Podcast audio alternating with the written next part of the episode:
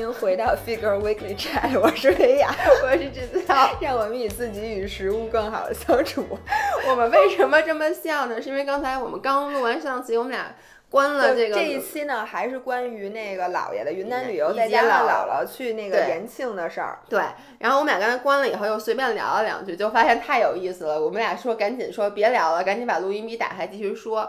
继呃，我们上一期主要聊了姥爷在云南骑车以及一些玩儿的事儿。那这一期呢，我们说一说吃的事儿。大家现在应该已经看到了，就是姥爷的 vlog 下期，看到姥爷吃特别好。然后，但是有一个就是我这次挺觉得对不起大家的，是我在吃正餐上面没有给大家很多的选择，就我没有录很多不同的 footage，是因为我在云南一共。待了八哎七个晚上还是八个晚上，我吃了五顿还是六顿菌菇火锅，就是除了有两顿我们没有吃菌菇火锅以外，剩下的每一餐我们都吃了菌菇火锅。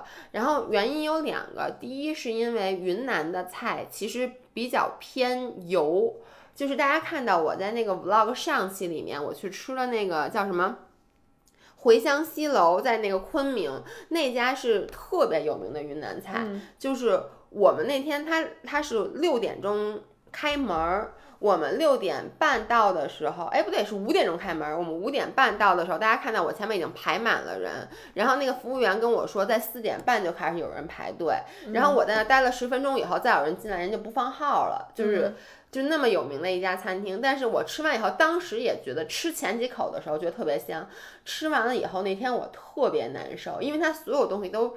特别特别的油，就是那种一汪油的感觉，所以我就觉得像咱们平时饮食都这么健康，是很难，就是很快的适应这种油腻的饮食的。于是接下来几天我都吃了菌菇火锅，还有就是现在正是一个吃菌子的季节，我发了那个。微博以后看到好多朋友说最近也打算去云南，那我跟大家说一定要去吃菌菇火锅。就现在有好多新下的菌子，因为云南即使吃菌菇火锅也不是一年四季都是新鲜的，很多时候是冷冻的。像包括在大理，其实你吃菌菇火锅，呃，大部分都都是冷冻的。你说一下菌菇火锅里哪几种菌你最爱吃的？我爱吃那个呃牛肝菌，然后爱吃那个鸡枞菌，鸡枞，鸡枞，还有那个羊。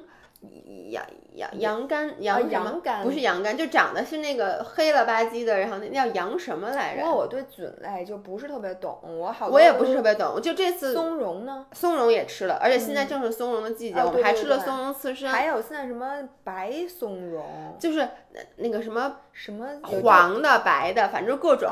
我每次都点，就是我每一样还是别戴耳机了，真的，我耳朵已经开始疼了。给我我来，就每一次我就是什么都点，然后呢就吃的特别特别的好。然后除了菌以外就是鸡，对吧？对，它是鸡汤的，有点汽锅鸡鸡底儿，然后放菌？哎，你肯定特别爱，就放。鸡和菌没有，没有别的肉，没有别的肉，那还能点什么呀？你能，我们就第一餐的时候点了牛肉，但后来就发现什么都别点，就你要牛肉放进去就把这汤毁了，对，你就多加菌子，到最后再涮一轮青菜就够了。但是你们知道，如果没有肉来喂老爷和老爷公的话。只吃菌子，这个成本就很太高了，因为菌本来就很贵。哎，我在这里想插一句，我想给你们推荐一下正骨的那个菌菌类礼盒，就是正骨是什么呢？正骨就是你要配送蔬菜，什么大闸蟹的正骨。我不知道，我以为你要帮我正骨是，就是谷物的谷。哦，正确的正，它是一个 app 是吗？对对，它是一个那种线上配送，然后是做的最早，并且做的最好的，就是你可以订那种每周，这不是广告啊，就是每周可以寄在蔬菜什么的。我知道正骨是因为最开始每年在月饼节的时候，那你之前怎么没跟我说过呀？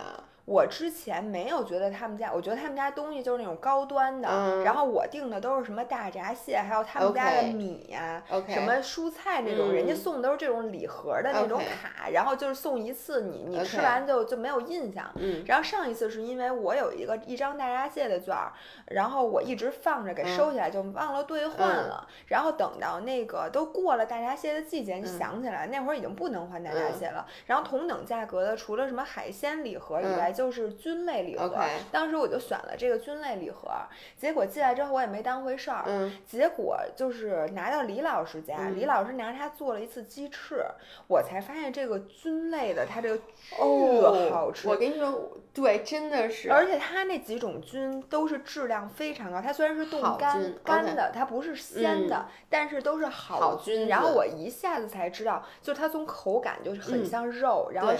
质地非常细密，然后那个味道真的不是你买点香菇啊，是什么东西能比拟的？这不是一个东西。你说特别对，因为以前我我在北京吃过菌菇火锅，就 nothing impressive，你就觉得菌菇火锅就是什么煮一锅蘑菇、菇、鸡腿菇，然后小的那种小蟹味儿菇什么的，但都是对完全的。其实就我的感觉就是煮一锅蘑菇，所以我的印象，我在北京吃那几次菌菇火锅，貌似还是以吃肉为主，嗯，然后这次到云南，Oh my god，那个。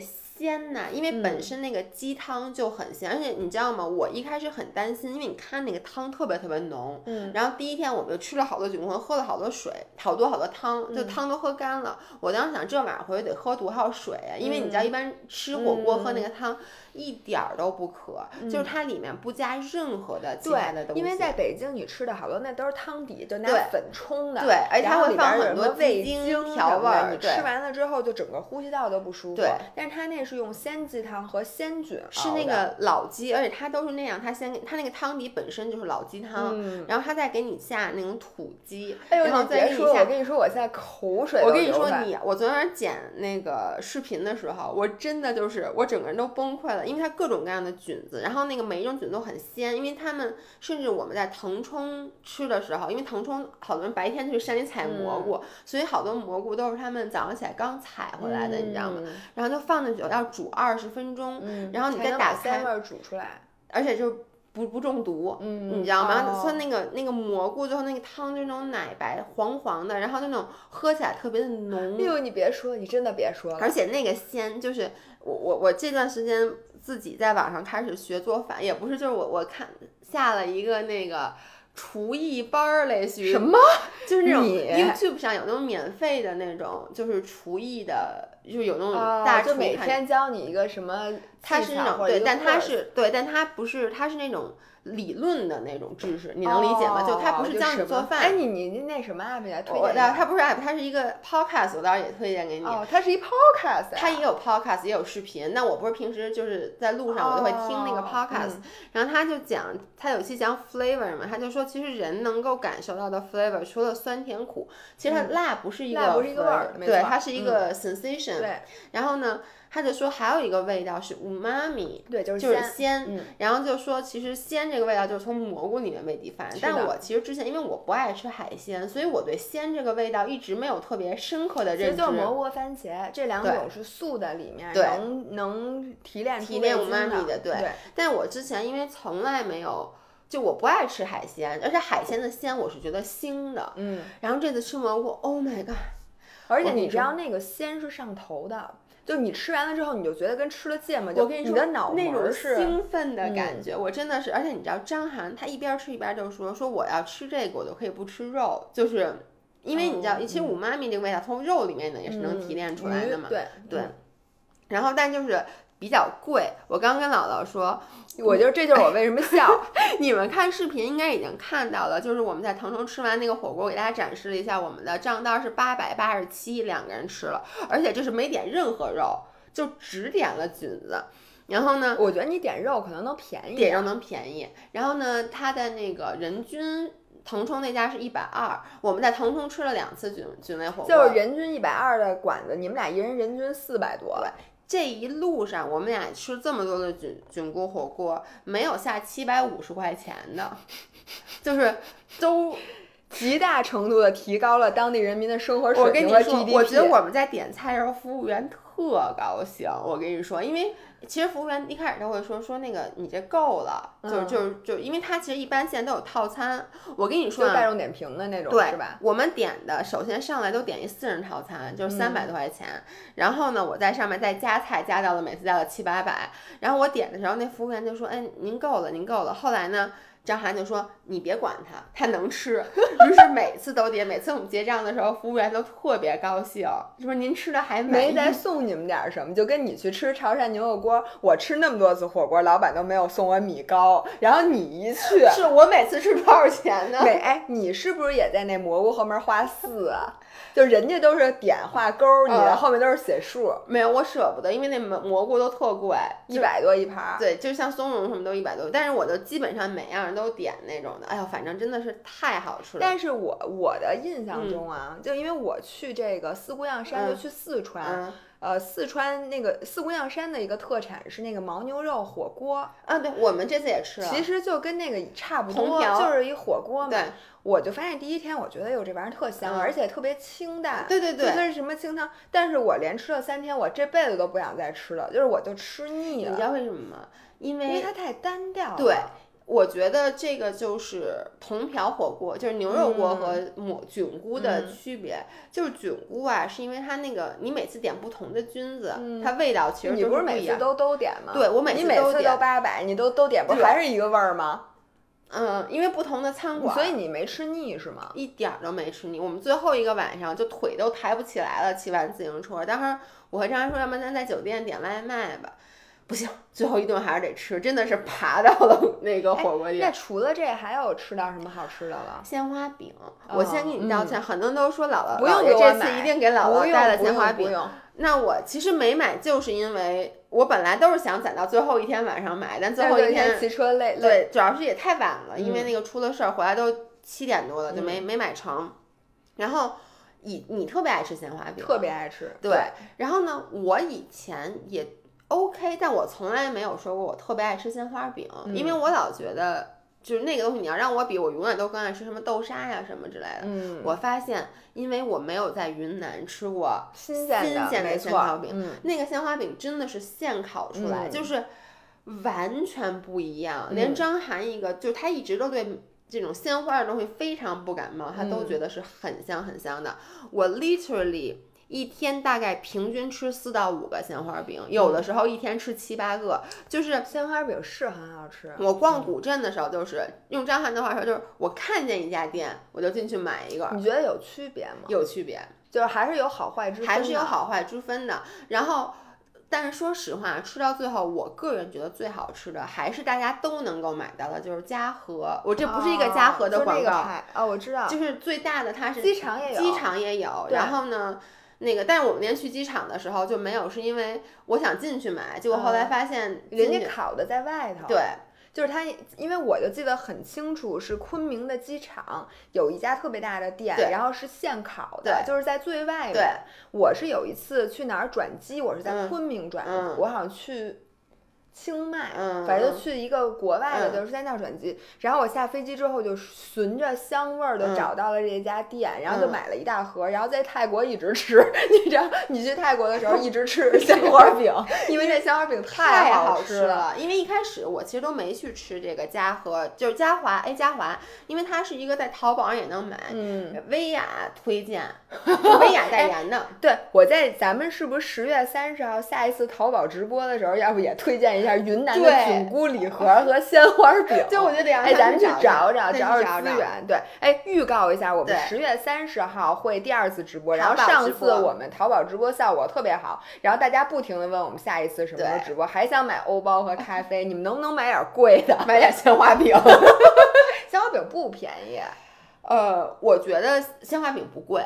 是吗？就是在在就在云南不贵，就是你知道在大理古城里鲜花饼是两块钱一个。你吃那鲜花饼里带火腿吗？我我都吃了，它有火腿饼和鲜花饼。我跟你说，我抹茶鲜花饼，什么 yogurt 鲜花饼，那个什么那个，好像有点好吃好吃。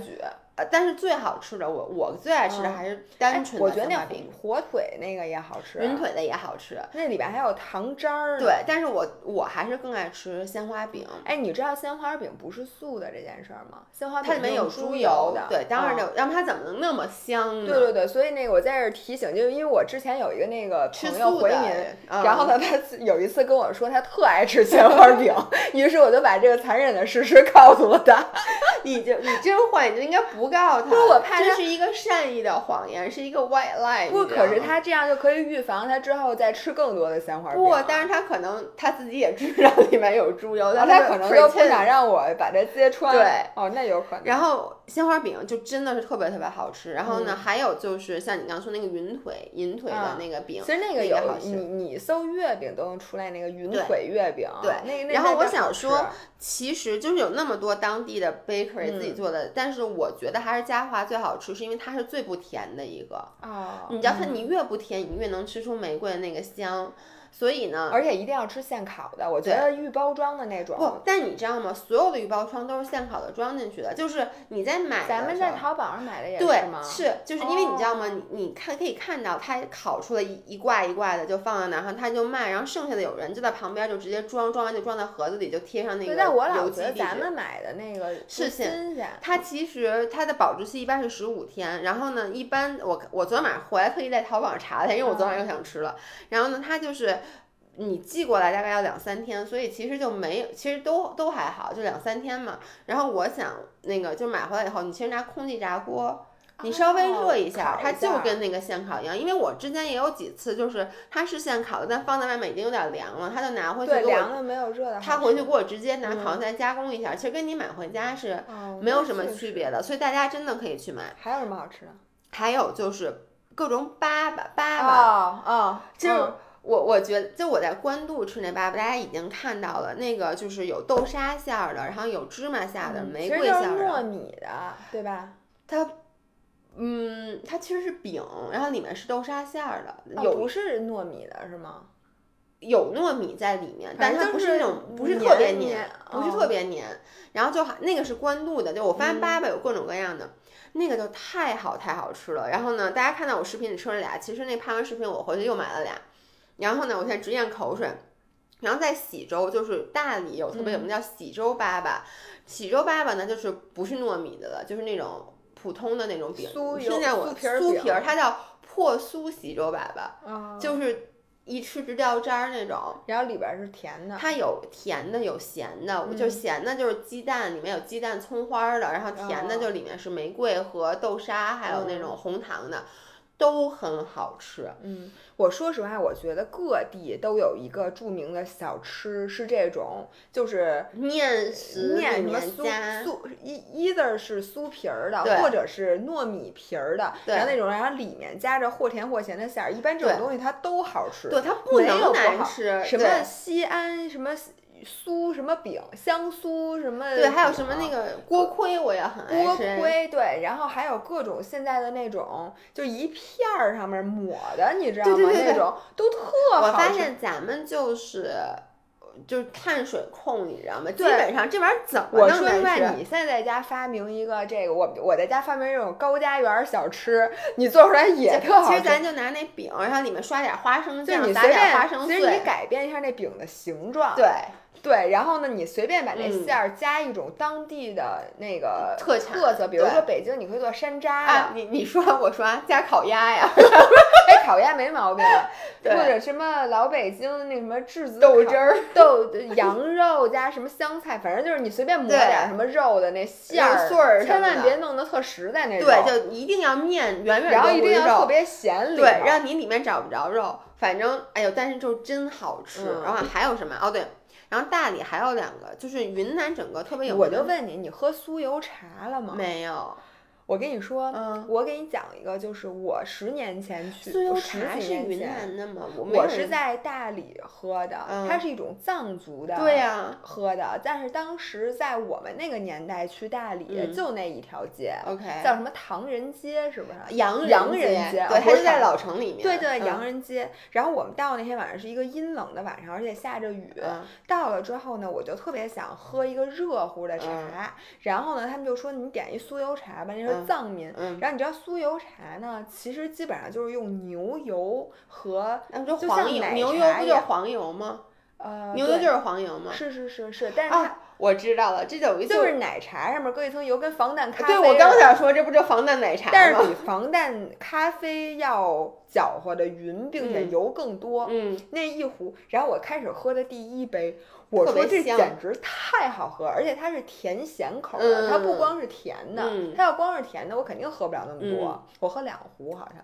就是我先是那喝是你不减肥的那小时候，是小时候，而且我根本没有意识，我觉得我就喝了水，因为我特别渴，并且呢特别的冷，于是你喝完不得拉稀？我喝完了之后，我妈的形容我抱着马桶吐了一晚上。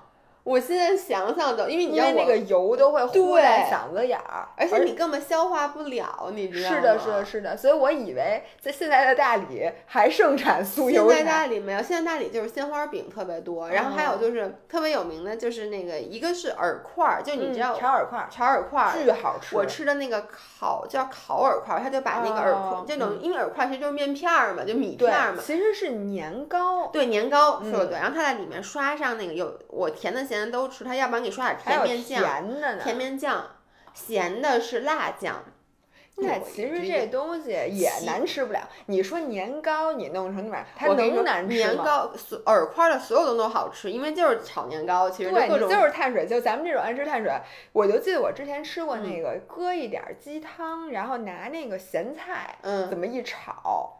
就炒出来那一盘饵丝什么的，是炒饵丝、炒饵块，都都好吃。然后我在记得云南菜里面什么黑三剁，什么大救驾，哎，大救驾，大救驾我吃了，其实就是西红柿炒鸡蛋，在里面加点那个耳耳条，就是饵块，它就变成做成面片似的那种。对，然后那些米粉儿什么的都特别好吃，但是我就觉得云南菜都一个味儿。就是它，它没有那么多的变化和选择。我觉得其实任何地方的菜都是一个味儿。你你觉得变化多，是因为咱们在北京，你吃各个地方的菜。但你你说你去哪？因为每一个地方它之所以形成这个菜系，就是这个主主流的味道，是一定是因为它的地理环境，因为它的天气，因为它的各方面原因促使的。比如说为什么成都其实你东西才一个味儿呢？啊，对对吧？成都也都是一个味儿。然后呢，云南就是那种酸辣系的。然后你可能去。东北都是乱炖系的，东北真的是 literally 一个味儿，因为它都是一个菜，乱都搁搁一起的，乱炖系的。然后呢，你再去另外一个地方，我觉得粤菜不一样，就是像西南地区，嗯，我觉得粤菜也是一个味。就我去广东，其实吃不广东有煎茶。煎炒烹炸就每，因为它有各种做法，但我觉得像云南，我的眼里就是火锅啊，什么米线啊，炒米那不炒吗？那不也煎炒烹炸的吗？它也有炸的它就是。它没有那种花，就是做工，比如说像扬州菜，然后或者像这个就是粤菜，它有各种各样的这个不同的刀法、不同的技法，然后有各种各样的那个东西，比如说有蒸的面点，有做的海鲜，然后又有做的这种菜，也有做那种菜。像我觉得这种地方就是吃几天就腻了，但是你没有吃腻。我主要天天都吃的菌菇火锅，但是我我我觉得你是不是？哎，我问你。你回来一定第一件事就想继续吃菌菇火锅，是不是？我来给你讲一件事儿，我昨天晚上就在山姆上买了牛肝菌，然后呢，我想做，因为你知道，除了菌菇火锅，还特别好吃的就是那种各种菌菇焖饭，因为你在那吃菌菇都哎，这个值得。但焖饭它有味儿吗？呃，是这样的，我在昆明吃的那个特别特别好吃，是就是就是它是那种好，就是它港式焖饭，只是 instead of 港式焖饭，不就是那种煲仔饭？煲仔饭就煲仔饭，instead of 排骨或者那个肉，它放的是好多的牛肝菌。人家那个是有汁儿的，有汁儿，有汁儿，也不是白汁儿是吧？不是白汁儿。是酱油，对酱油特别好吃，但是后来就吃了一些，就是炒饭，就味道我觉得没有那个焖饭好。但是我昨天回来，果真就像你说，我回来的就就买了那个牛肝菌。你看咱俩就是截然不同的人，我在一个地儿吃完好吃的，我回来这一个月我是冷却期，我绝对不可能再碰它。你就是回来之后我要我还要 吃，而且你知道吗？我昨天晚上做饭就把我又给做崩溃了。因为我买的那个牛肝菌，你知道菌上有好多蘑菇，但是呢，对对不是 菌上有好多蘑菇，菌上有好多沙子，哦沙子沙子特别难洗。然后呢？我是一个傻逼，就是我呗舍不得洗那蘑菇，就是我老我能懂，你觉得那是损耗？对，就是你老觉得，因为那蘑菇特特酥，就你一揉就把它弄碎了，所以我就冲了一下，结果我用它炒了饭，就是然后把牙崩掉，全是特别牙碜，然后最后那一锅全倒了，那可不呗。然后我和张涵特别。我我特别生气，没有常识。对我真的是没有常识。哎，我记得蘑菇真巨难洗。我再给你说一个好吃的东西，叫烤乳扇。哦，那个东西，我跟你说啊，这又体现了用你的话说，就是我这人吧，没有不爱吃的东西，但是我总是需要时间去适应。我在镜头里面甚至录下来，我吃第一口烤乳扇，我吐了，因为烤乳扇是用羊奶烤的，所以它很膻。它有呃对，它有那种 gamey 的味道。就如果大家爱吃那种什么 blue cheese，或者你爱吃 goat cheese，爱吃羊奶山羊奶酪，那你肯定就是那个就是山羊奶酪。但是当时我不知道它是山羊奶，反正我吃第一口我觉得好膻，然后呢我就吐了。然后呢我还对着镜头说，我说这东西姥姥一定爱吃，因为它什么什么的。结果再走两步，然后呢我买那个。粑粑的时候，粑粑的时候，粑粑，你还粑粑，我就不知道那字怎么读，我也不知道是怎么念。我一直管它叫粑粑，但后来直到我听两人说这叫粑粑。嗯，我觉得叫粑粑确实不太合适。然后我就说再给他一次机会。我第二口吃的时候就觉得好吃了。然后呢，第三，你没把那扔了，赶紧捡回来，扔在别的垃圾桶，已经走了一段了。然后接下来的几天，我每天都吃。嗯，就觉得很好吃。那个我也很爱吃，因为我觉得像这种 cheese 那种，就跟我第一次吃 cheese，嗯，其实是不爱吃的，就是我不是咱从小没吃过 cheese。对，就除了在那种吃披萨上面，我记得我出国第一次吃 cheese，包括还有我第一次吃橄榄，嗯就这些味道都是第一一开始你吃第一口是一个给你一个，因为这都是成年人的食物，Welcome to 成年人的 world。所以当时我我不是讲过我我给你讲过我第一次吃橄榄的故事吗？没有吧？就是我的 homestay 当时给了我，就他带我去超市，然后呢。你知道那种超市去橄榄超市，你能想象全是一个大缸里面的橄榄，他就拿出来，然后跟我说就特好吃，然后就给我，然后呢我就放在嘴里面，然后我一嚼，我觉得 Oh my God，我当时就要吐了，但是因为我刚出国，你不好意思，又是老外，你又不好意思，嗯嗯嗯。So good，然后他一转头，我就给弄到吐到手里面，然后你也没地儿扔啊，我就给塞我牛仔裤兜里了，然后你就忘了，然后我就忘了，然后那牛仔裤后来里面就我再都是黑的，就是好久没穿，再一穿那摸出来都是那种 毛长毛了，就是反正那种烂了的那种那种那种东西，但是后来我就很爱，我现在就很爱吃橄榄，所以我我觉得那个这个。大理的就这个叫什么？那烤乳扇是一样道理，就是它的味道，就像你说的，就是你一开始吃，嗯，觉得哎呦这东西怎么那么怪，嗯，然后呢你再吃就觉得哎。挺香的，然后再吃。这就跟人喝酒一样，我觉得，就是你最开始第一口喝酒，你一定是觉得很难喝的，然后随着你年龄是，但是随着你年龄增长，你开始能品出一些酒的美，最后你就全心接受。你知道我每一次看到有人在吃披萨、吃沙拉的时候，或者要赛百味的时候，让人不要橄榄的时候，我心里都在想，他是一个孩子，我真的是这么想的，就是它还没有它的口味还没有进化到成年人的口味。那榴莲呢？我觉得榴莲不一样，榴莲不是一个复杂的口味，它是一个奇怪的，就是榴莲的口味并不复杂。因为我就吃不了榴莲，给了他很多次机会，我还是吃不了榴莲。就是榴莲，它就是因为它闻起来臭，它吃起来也有点臭。对，就就是我觉得这个跟复杂是两回事儿。但我觉得什么是复杂的呢？比如 whisky 的口味是复杂，但是我现在还还没有进化，还没有那么老，不能吃。我觉得橄榄的味儿就是复杂的。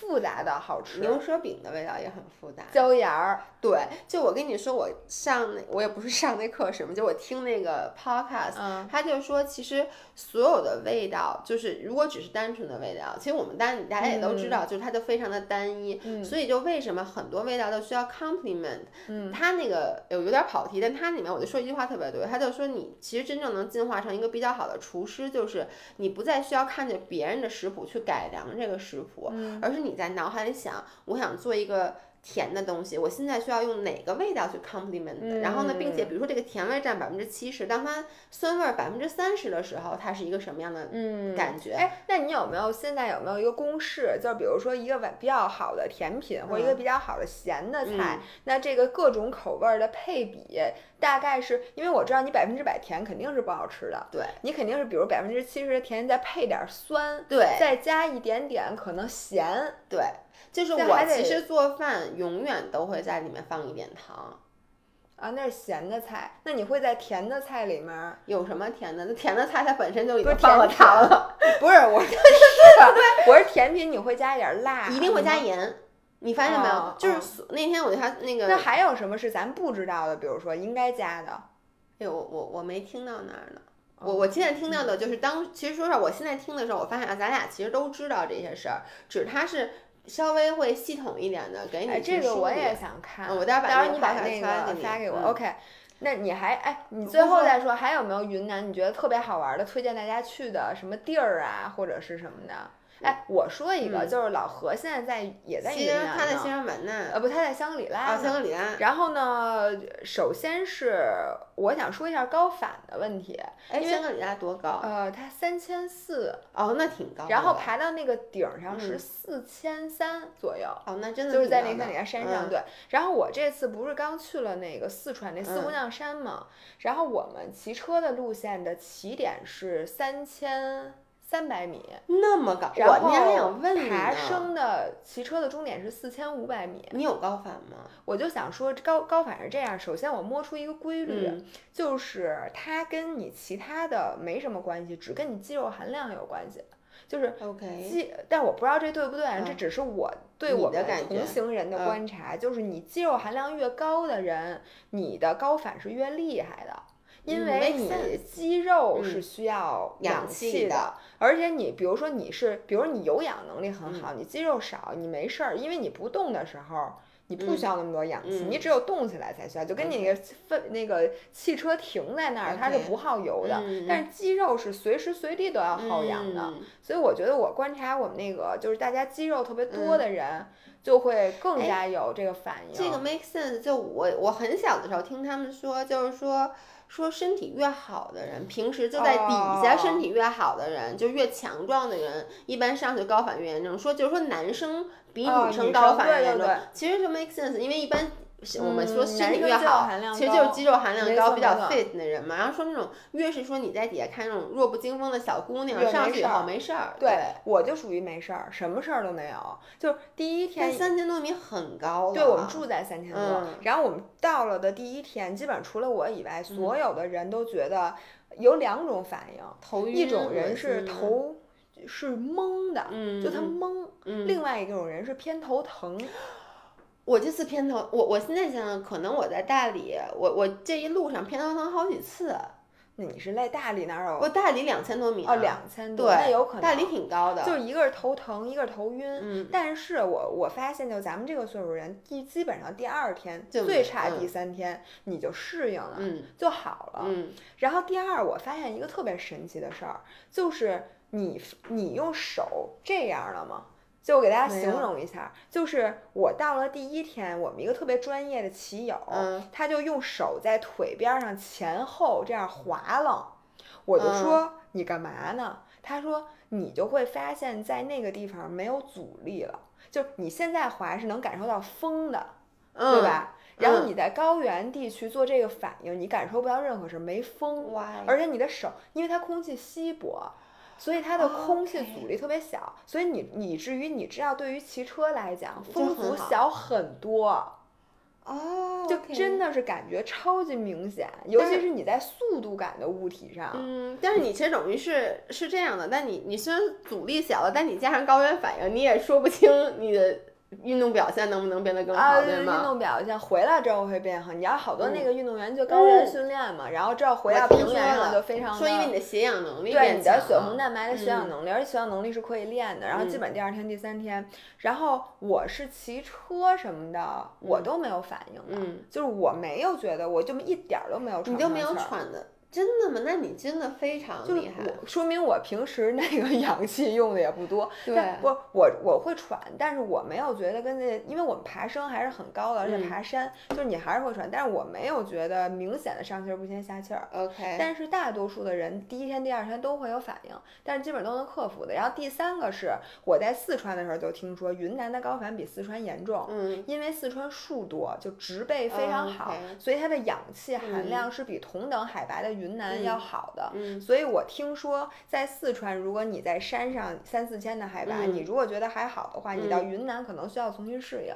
因为你知道吗？就是我我现在来查一下大理的海拔，是因为我听很多人都跟我说大理海拔是很高的。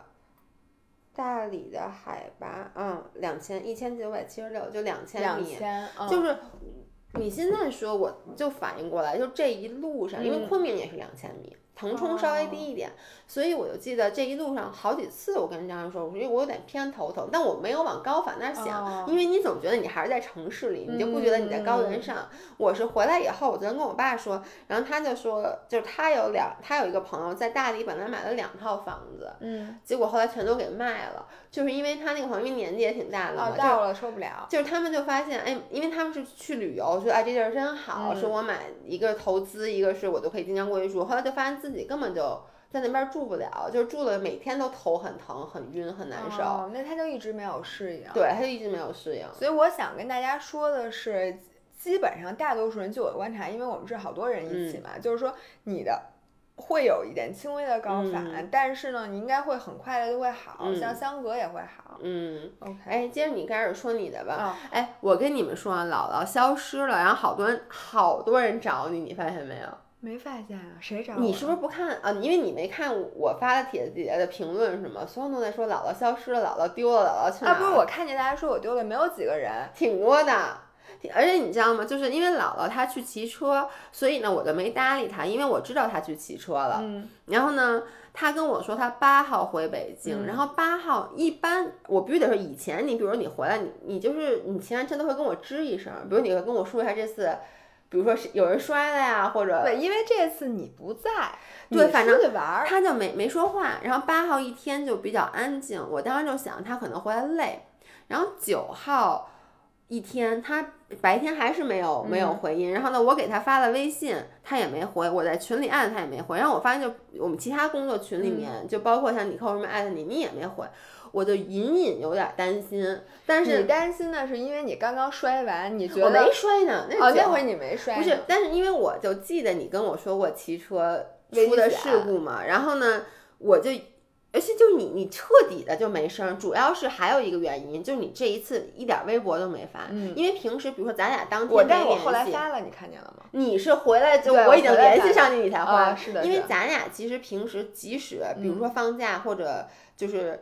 出去旅游，咱俩当天不联系，或者一段时间不联系，我可以通过你发朋友圈就知道你还活着，然后你玩了什么。但这次就是我连着发几份，你一条都没发，这不符合你，不符合你的习惯，你知道吗？因为一般你是发照片的那个。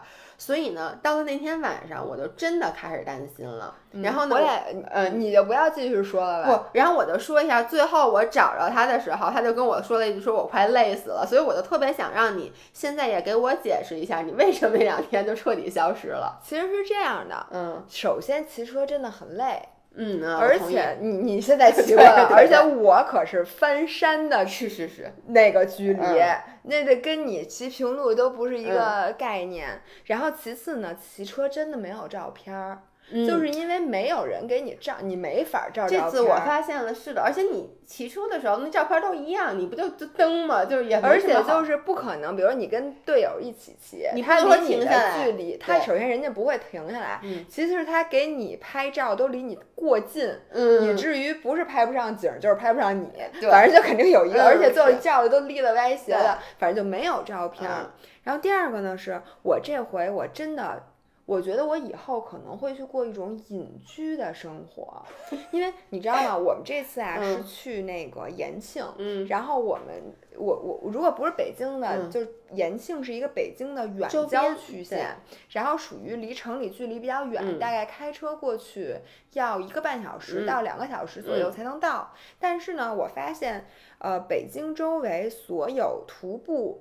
爬山以及骑车最经典的线路几乎都在延庆，因为延庆是一个山区，对，并且呢，因为它离北京城远，所以去的人很少，嗯，所以我在那块儿，我是十一期间我就没有感受到有 traffic，就也没有觉得有人，嗯，就是所以你就觉得，而且北京大家如果要来或者要去爬山，一定要选现在这个季节。你是住在哪儿啊？我住在延庆的这个呃。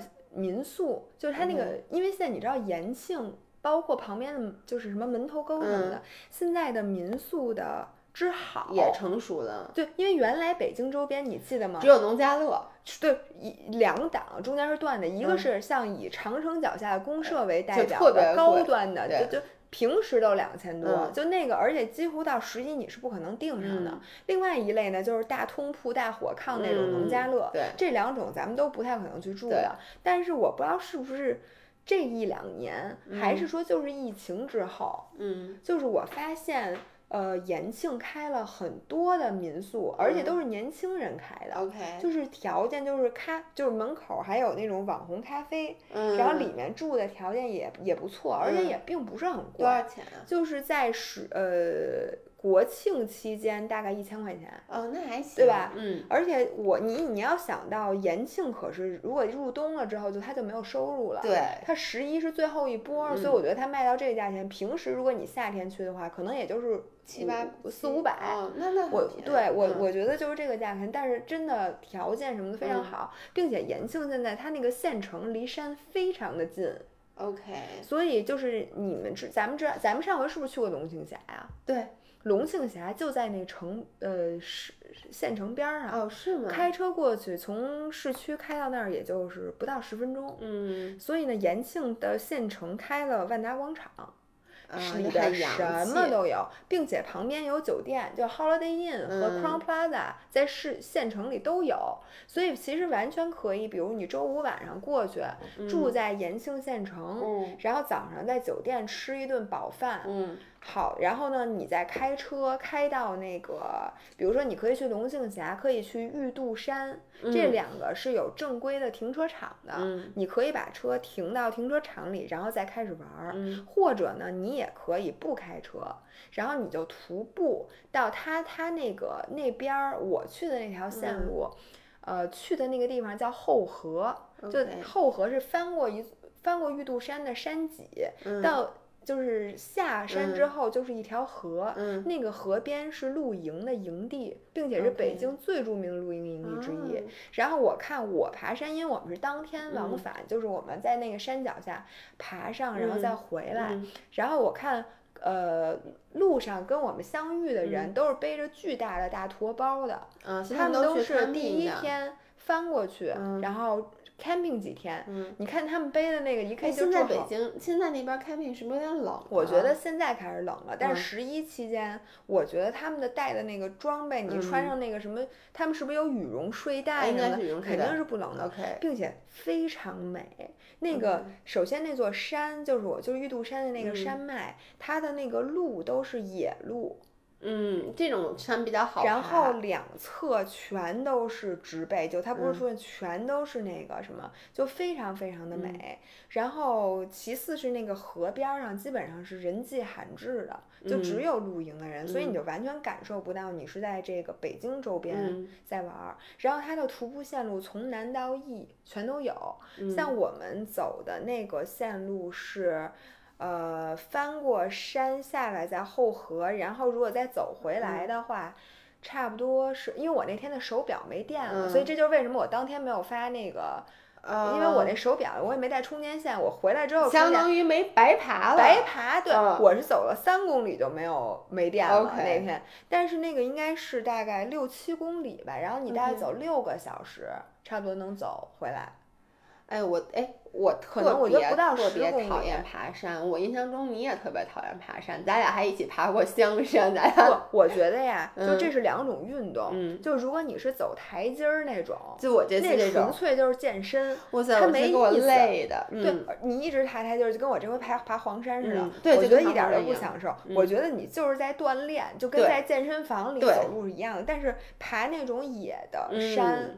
是完全不一样的乐趣，它结合了攀岩这种运动和徒步这种运动，而且真的非常美。而且那山上没人，而且那个叶子已经逐渐黄了。我们去的时候还有点绿，就还是基本上绿的。其实你知道，我还想跟你说，咱们俩最近可以组织，组织咱们的两个不成。但是那个路呢，说实话，就对于完全没有运动基础的人来讲，爬不了是吧？他也能爬，但是他可能会爬到天黑也回不来，因为我们走了大概，哎，我们那天最多那个走了六个小时，反正就是你到最后还是有点，而且你下山的时候其实是很难走的。就上山你你使点大腿的劲儿你都能上，你但是下来还是。你知道我特别不喜欢爬的是没有缆车的山，因为没有选择，代代表着你没有选择。我觉得难的是还有人下坡会害怕，就下山会害怕。我我就是特别不喜欢下山，我每次基本上爬山都是选择爬上去，然后坐缆车下来。如果能坐缆车，就是下山的时候你其实比上山还累，因为你要大腿稍微不使劲，你那个膝盖就。就我每次下山膝盖直抖，你能对对对，是的，是的，所以你需要登山杖。就是我之前我第一我们去爬了两天，其实第一天去的时候呢，我们就谁都没有带手杖，嗯，然后下山到山脚下之后，我的膝盖就特别疼，对，而且我是一侧，因为你都是下山，你都是侧着，对，都是一侧腿先下，并且那个鞋你会觉得顶，对，就我每次下山之前，我都会觉得那个鞋那个脚趾。大脚趾头就会顶那个，因为你会往前搓。第二天我就会了。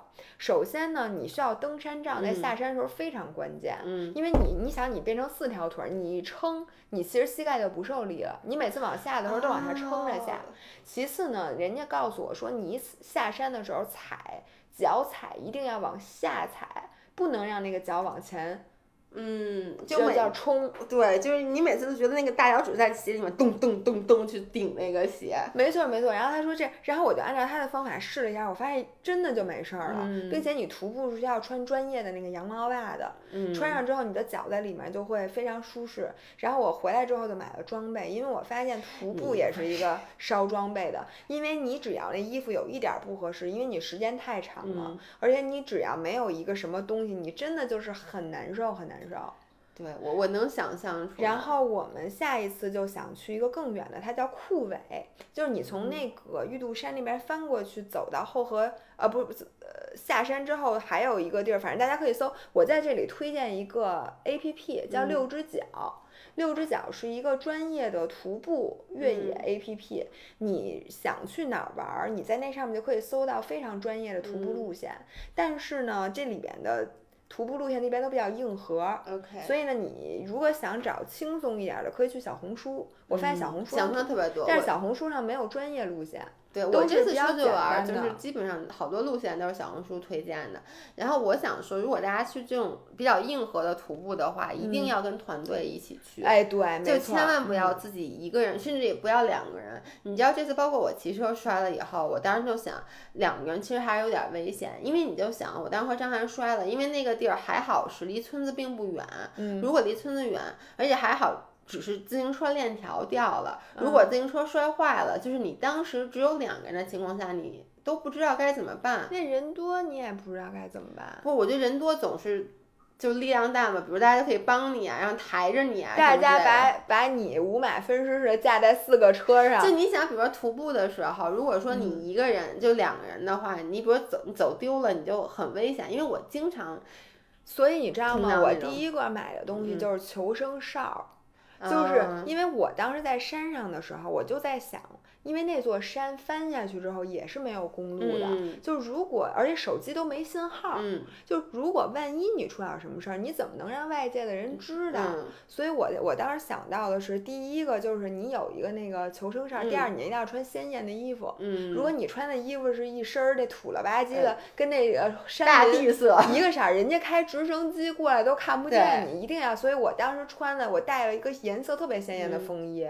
我就觉得那个东西，我我有了那个东西，我觉得心里就是安全了很多。徒步确实还是挺危险，但是像咱们这种走的都是大家常规路线，这种还好。很多人家那种特别硬核的徒步爱好者，都是那种穿越，就那个到一个。你知道，在美国，其实每年美国的这些国家公园里会死好好多人嘛。嗯。然后呢，我我第一次知道这件事的时候，我我其实很 shock，因为我老觉得在。国家公园里徒步，你丫都能死了，因为我老觉得国家公园是很安全。但后来其实就是因为国家公园太大了，很大很大，就是完全就包括像你们去这种山里，就是你如果丢了，别人是找不到你的，不是像你想象的，就是我在颐和园里面走丢了，总能有管理者就是发现我，他是很难发现的。尤其是像很多人他喜欢 stay off the trail，就他不喜欢去走这种常规路线，他总是想去。就是发现一下周围的，你就走这种地儿，别人都没法找你，你你知道吗？就很危险。但是我就觉得这个徒步啊，这个越野这种事儿，是一个门槛比骑车、跑步都低的运动。对，因为你走，你总能走吧？你就是累点儿就是而且这个的。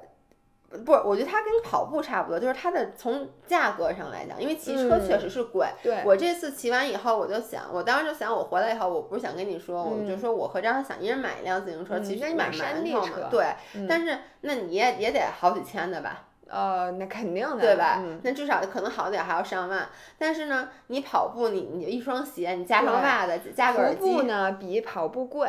但是呢，你也说实话也没太多钱，并且呢，我觉得大多数人都玩，而且真的是，如果你喜欢自然，嗯，你喜欢跟那个接触，当然我发现，我觉得可能大多数人都有过徒步的经历。对，我就想说，所有人其实你或多或少你都徒步过，只是你不知道，你管那就叫咱们去爬个山吧。但是爬山就是我我真的就是推荐大家去搜一下好的徒步线路，因为我觉得爬台阶儿真的是很没劲的。我特别讨厌爬山，我跟你说。对，就。就是我也承认，就是我这次去黄山，我是觉得黄山很美，但是唯一美中不足的就是爬台阶有点累。黄山有缆车吗？有缆车，但是它那缆车只到一个地儿，你到了那地儿之后，你还得爬，因为你不是得把那几个什么峰。当然了，我什么也看不见，因为我去黄山的时候那大雾，所以黄山很美是在明信片上看见的。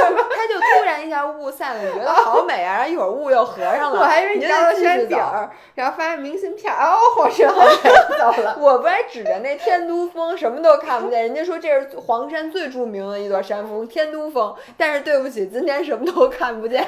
对，就出去玩儿，我发现，就是如果天气不好的话，真的很扫兴。但这次旅行其实让我更加意识到一件事儿，就是没有完美的旅行。嗯，就是没错，你一定会有各种各样不完美的地方，但是你就不能我我这次心态比以前好很多。我发现这随着年龄你除了那个没租着自行车那天哭了以外。就是没做成热气球那天，我也心情挺不太好。我跟你说啊，这个就是因为还是因为有工作需求，因为你想着要录 vlog，你知道吗？如果不录 vlog，我觉得对不起大家。关键是我要不录 vlog，我真的每天都吃菌菇火锅，我那两那两顿我都不吃别的。我后来是没辙了，我跟张安说，咱还是得吃点别的的，因为吃这大家都觉得你就一顿饭，然后对，就你而且菌菇火锅，其实我这次出去吃，就是我昨天晚上剪视频的时候，我就发现。还是得吃西餐，或者吃包子，或者吃那种，就你什么意思？从拍摄的角度来讲，你最能跟你的这个观众去让他产生共情，就吃东西的时候那种享受的感觉，一定是你吃类似于鲜花饼、包子、饺子、披萨这种或者面条，比如说我。吃鱼，我觉得大家也不想看我吃鱼，我还得挑菜。大家不想看任何人吃鱼。对，但是你知道那边鱼也很有名嘛，所以我吃了一顿鱼，那我那就没点但是我觉得对大家来讲是另一种参考价值，就大家知道哦，原来云南的这个这这，对，下回我来也也点这个。对，但是我觉得大家看我还是想看我一起吃，因为你没看昨天晚昨天晚上群里有人说他发了一个那个从牛街代购上海一姑娘，从牛街代购了那个增。高，然后说我收到了，现在准备重新看 vlog，跟你们一起吃，干杯。对，大家找的是这种感觉。然后那天反正就是这次出去玩，就是碰上几天，一个是我们当时在昆明的时候，下午要去抚仙湖，嗯，然后呢，我们开了。抚仙湖好玩吗？嗯，不知道，下雨。我跟你说，我们去之前就天只是阴，然后呢。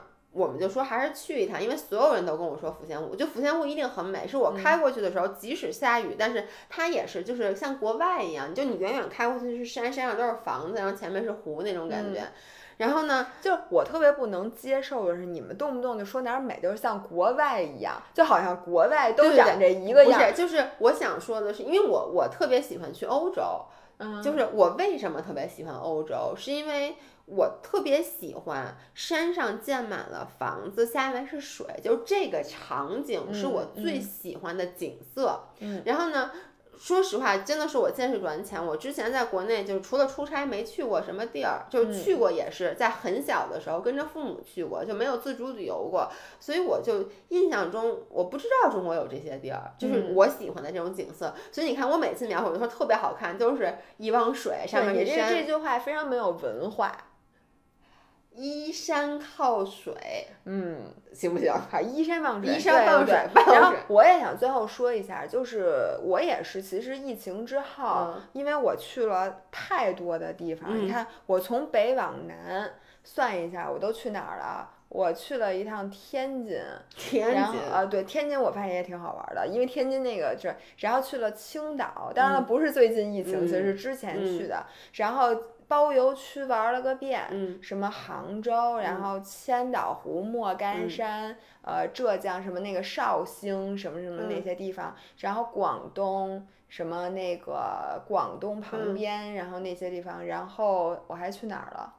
反正西边四四川，对四川什么的，然后我就发现现在的，就比如说在江浙沪那一带，其实你看到的那些景色，还有包括四川那些山里面，然后包括广东的那个海边或者什么咱去的三亚，我觉得几乎你在国外看到的任何壮丽的景色，在国内一定都有差不多的，并且呢，在国内。你原你你原来是觉得它服务设施不好，住的不好，玩的不好，交通不方便。但其实现在说公平来讲，这些问题其实都都解决。你不能说一点没有了。而且我我真的这次觉得，而且国内吃的还比国外好。没错，就是它你怎么着都更舒服，而且你不用那么折腾。对，因为你知道，我我记得以前我每次出来玩，第二天就是不可能工作的，就我我怎么着得休息一天，因为你。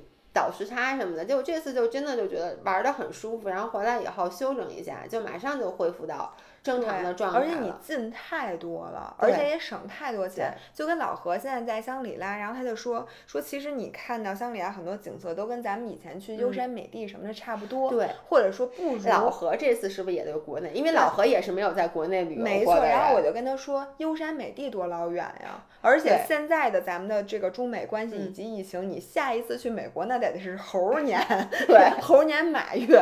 对，我说，但是你看你到一个云南，而且云南吃的一定比你在优山美地吃的好。你在优山美地除了破热狗，你什么都吃不着。对，而且我觉得真的是好的。是，然后呢，就整个的体验，我觉得都非常的好。所以我现在也是打算，就是反正也有疫情嘛，然后我们也都在国内玩，都在国内玩一玩。然后就是，其实云南你下一次就可以去香格里拉那边。对，我打算下次，而且我我真的是已经开始计划，就是我们说冬天去哪，因为感觉春节估计也。肯定出不去，然后我觉得你就是比如云南、四川，四川的山里也非常好玩。对，而且你知道我还想说一个，最后说一个，就是我真的非常同意你说的，就是骑车特别适合玩。对，因为比如说你看这次在洱海，就是。如果我开车的话，我根本就看不见什么海，因为两边都种满了树。你能知道，你从树缝里能看得见海。就是它沿海西路那边都是不能走车的，它紧贴，真的你就在海边直接那么骑，这个是你其他交通工具无法满足的。那以前我发现就是以前你这两次都是你带着我，第一个是你带着我开始在出玩出去玩的时候跑步。我觉得我出去玩就是分境界。嗯，最早的时候。我出去玩一直就是我设目的地，就是我把吃想吃的点设成目的地，把它们连起来，然后主要靠步行。就我也从来不坐车，我就靠步行。然后后来你告诉我可以跑步，于是我就变成了像你说的，我先跑一圈儿，然后呢这样子我就有，比如哪个景点我觉得特别好，我再去深度的去游玩这个景点。然后这次真的是骑车，就是为什么你这次也发现，你刚才说那些地儿，其实你之前都去过很多地儿。但是你觉得你现在玩比之前玩，就这才叫真正的玩了，就是因为你骑车的时候，你能够去更远的地儿，你的半径想去哪儿去哪儿。对，你想去哪儿去哪儿，同时你又跟那个东，你又跟你想去的地儿没有距离，就不像你坐在车里，你也是想去哪儿去哪儿，但是你就觉得。你只是路过，但如果你骑车的话，你就会说我玩过这个地儿，它是两种不同的境界。但是我在这里也要提醒大家，骑车跟那个跑步还是有着非常大的区别。对对对，你们看看我，是因为第一，骑车不自由，是因为你在哪儿骑，你在哪儿还。就像我，对啊，就这次，就是你会受到这个车的牵累，并且你不能把它锁那儿，然后走走远。对，你要骑车，你这一天只能和它和这个车在一起。对。第二，因为我从开始骑车到现在这半年。我发现有一些地方是非常不适合骑车的。首先，它的路不适合骑车，其次车太多。对，或者是这个地儿不安全，所以我觉得安全是骑车唯一一个和就在玩的时候可能会给你增加很多不确定性。比如说我这回去广州，我是特别想骑车玩的，但我发现广州没有自行车道，嗯，那就然后你没法骑，你特别难受，对，所以你就是骑车是很挑地儿的，对，就是你出去玩之前你看好了，比如说像你去像洱海、你查好青海湖，对，然后千岛湖这些地方是适合骑车的，并且比如说上海，它有专门骑车的路，杭州也可以，你可以就是很多人你说跑，当然跑西湖是肯定很好的，但是你若不跑，你骑一圈西湖也是很好，但是很多地方它就没有办法骑。然后呢，还有一个就是租车，就很多时候，比如我在黄山，我特别想骑车，然后我也特别想当时在那块儿的时候，我租一辆车，然后骑到骑到黄山顶上。不是，我们后来骑了，但是最开始那个骑到西递和宏村，就那条线巨美。但是不是往上爬的吧？呃，有爬升，但是不高。但因为你你有的时候你没有自己的车，你没有办法爬。你其实山地车其实是不建议大家爬高山的，你根本就爬不上去，因为而且你租的车都很沉。对。所以就是说，你能不能租到一辆好的自行车，是你是不是享受。如果你租了一辆破车，那你那天还不如不骑。对，我就你特难受。是的，这就是为什么我在双廊的时候，我不说只有女车嘛，其实也不是，有的店它有有一个店有两辆自行车，那自行车二十块钱一天，我就问你，你敢骑？因为你骑了它，就代表着你得骑一圈儿。没错，我就想，你让我骑这车骑一百三十公里。我而且如果那车在中间坏了，对，你也不能弃车，因为你就只能，因为骑车真的到最后你那屁股疼。虽然说骑好车到最后屁股也疼，但是你你知道这个完全，而且那个好车差车你骑的累的程度，那可是真的是差而且那坏车它要坏了呢。你也不会修，对，你在掰中间，它要胎扎了，你说就是你怎么办？所以就是说，骑车这个事儿是大家需要提前计划好的，并且千万不要逼自己，像姥爷这样以什么第一次骑车就那姥爷吧姥爷厉害呀？对，因为姥爷厉害，所以。就是大家如果骑车的话，一定要事先。我以后再也不会这么骑了，我告诉你。真的，而且就是很容易，就是如果你第一次骑太长的话，你就会退坑，因为你以后想到骑车，你就会觉得一点都不好玩。我觉得其实旅行最重要的还是开心，就是你一切都是以开心为，不要像我这样的逼自己。但我的确就是我是个神经病，对我是个神经病，而且我说我要不摔还好。如果没有什么前面打破我计划还好，没有所有人都跟我说你骑不下来还好，我就有点较劲。我觉得你就是跟我较劲，关键不是你较劲。你能想象是我一开始，比如说我说了我要骑一百二十多公里，一个是你说，但是。主要是在之前，比如说酒店也跟我说，嗯，然后呢，因为大家有时候会听的，然后我和张涵在出租车里面讨论这个租车的细节的时候，师傅也跟我说你肯定骑不下来，嗯，然后呢，我前一天晚上跟我妈说的，我妈也不要，就是所有人都说你一定骑不下来，这个时候就逆反了，这个时候我还摔了，那如果这个时候我回去，那不就太丢人了？因为我骑了三十公里就摔了，以后所有的人一听说你骑车就说你可千万别骑车，你看你上次骑车。嗯嗯，我懂。好，我们哟，不知不觉就录这么老长。那好，那我们的 catching up 就就就结束了。嗯，然后我们接下来就会恢复，就是比较规律的每周两更。所以你们不跑步再也没有借口了，大家洗洗，赶紧起来跑步。跑不了两天了，关键是再过两天就冷了。嗯，那行，这样，拜拜，拜拜。